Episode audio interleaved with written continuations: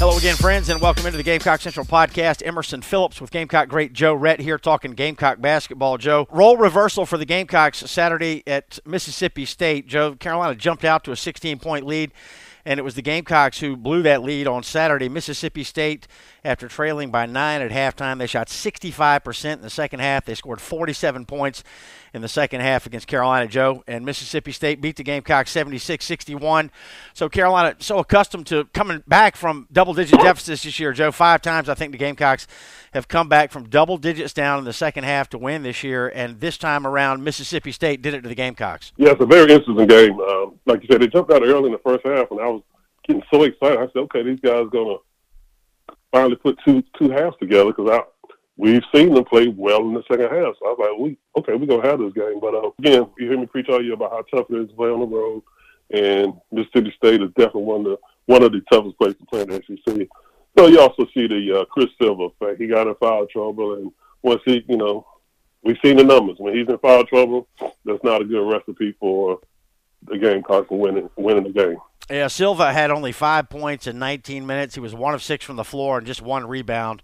So that was disconcerting for the Gamecocks. Mississippi State got uh, 21 points from Reggie Perry. 17 of those came in the second half. Perry tied a career high with those 21 points.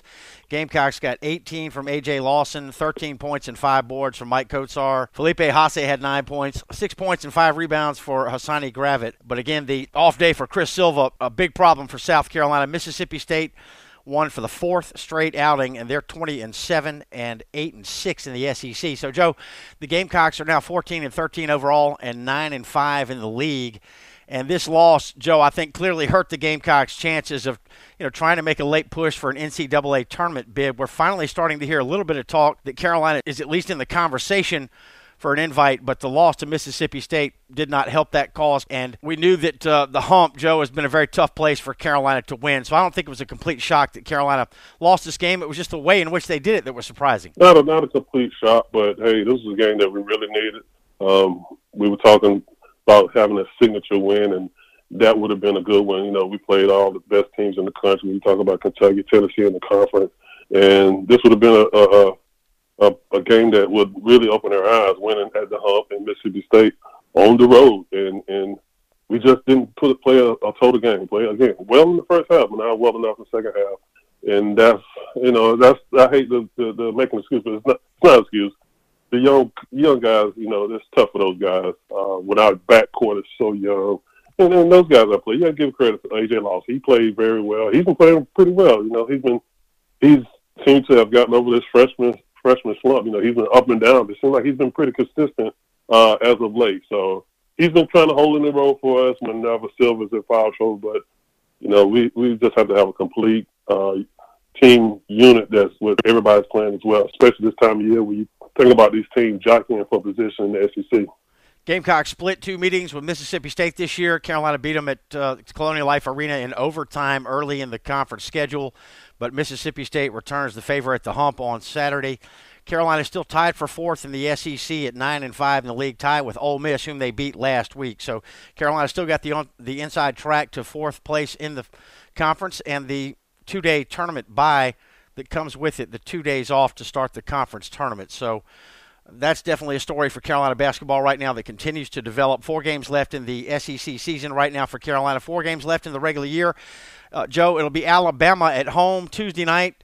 Bama's 16 and 11, and they're 7 and 7 in the league. And this is a team, Alabama, that had been, I think, widely considered to be in the tournament until they lost three in a row in conference play. They lost to at Mississippi State. They got beat. They got blown out at home by Florida, and then they blew a double-digit second half lead and lost to Texas A&M before they bounced back and finally won a game. They beat Vanderbilt 68-61 home game for Bama on Saturday to snap that three game losing streak. It was Vandy's 15th straight loss. That's a school record.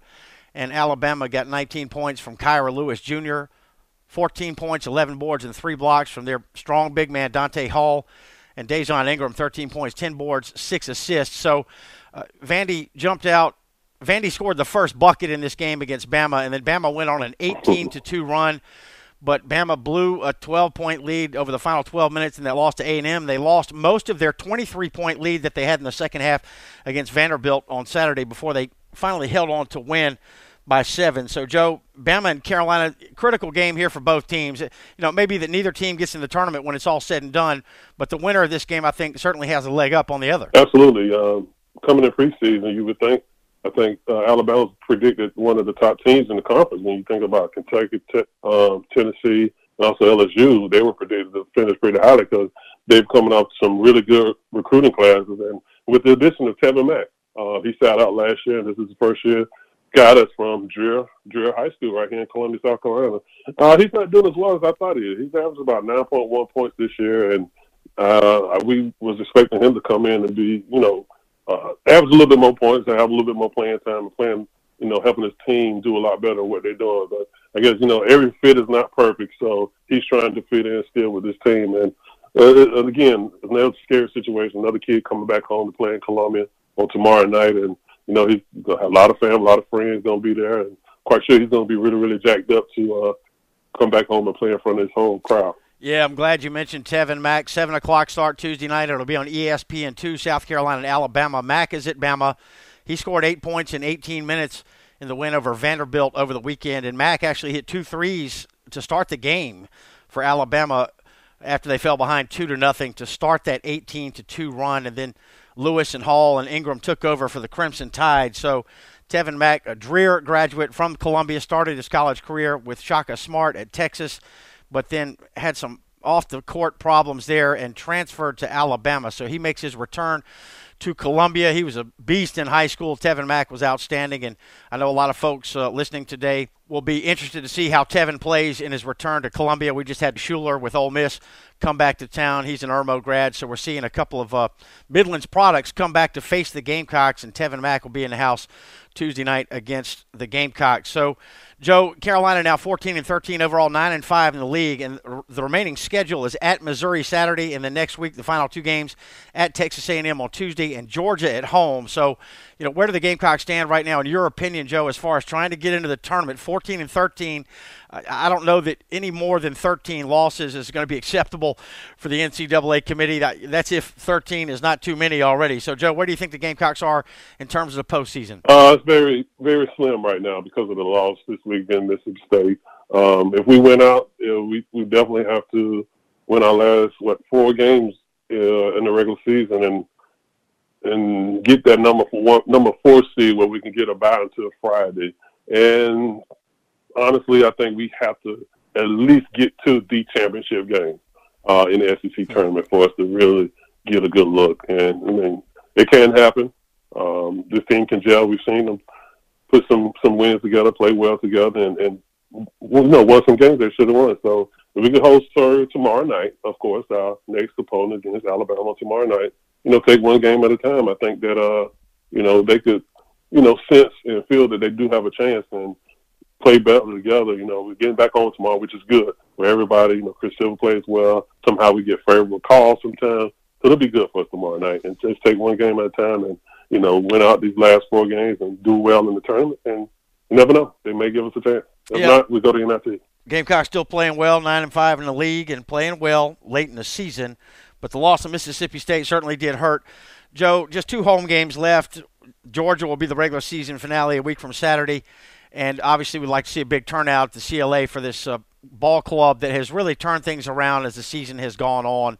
We don't know if a tournament bid will be in the offing, but the Gamecocks certainly appear to be headed for the postseason. And Joe, I wanted to get your thoughts on the SEC as well. Gamecocks and Mississippi tied for fourth in the league right now at nine and five, and we got a three-way tie for first. Now that LSU beat Tennessee, it's Tennessee. Kentucky and LSU, all 12 and 2, tied for first in the league. That tells how great. I told we talked all year about how great this league is this year, and three teams right now tied at for first place, and a huge, I mean, a huge matchup again. I think this week with Kentucky and Tennessee on That's Saturday, right. and we'll see. You know, I think that more than likely the winner of that game will win outright the uh, SEC more than likely. But uh, it's a, it's been a great year. You know, again, I always preach about the great coaching that we have in this league now. You know, a couple years ago, a lot of people were down, barely getting three or four teams in the in the NCAA tournament. Now we're looking at getting seven, eight, and that's attributed to the great coaches that um, that they brought to this league. And and yeah, of course, you get great coaches, you get great players. So they doing a great job of recruiting and getting players in and getting you know, these teams are getting these fan bases more excited about SEC basketball right now. So it's exciting to see three teams right now with four games left to have a chance to win the SEC regular season outright. All right, we're coming down to the stretch run for the 2019 regular season here. 7 o'clock start on ESPN2 for Carolina and Bama Tuesday night at the Colonial Life Arena, and then Carolina will play at Missouri on Saturday. So Joe and I will come back here on the Gamecock Central podcast, and we will preview Missouri later in the week. Joe, we appreciate what you do for us. Thanks very much. I appreciate you having me on, my man. I enjoy it. That's Gamecock great Joe Rhett, and I'm Emerson Phillips. We'll talk to you later in the week here on the Gamecock Central podcast. Thanks for joining us.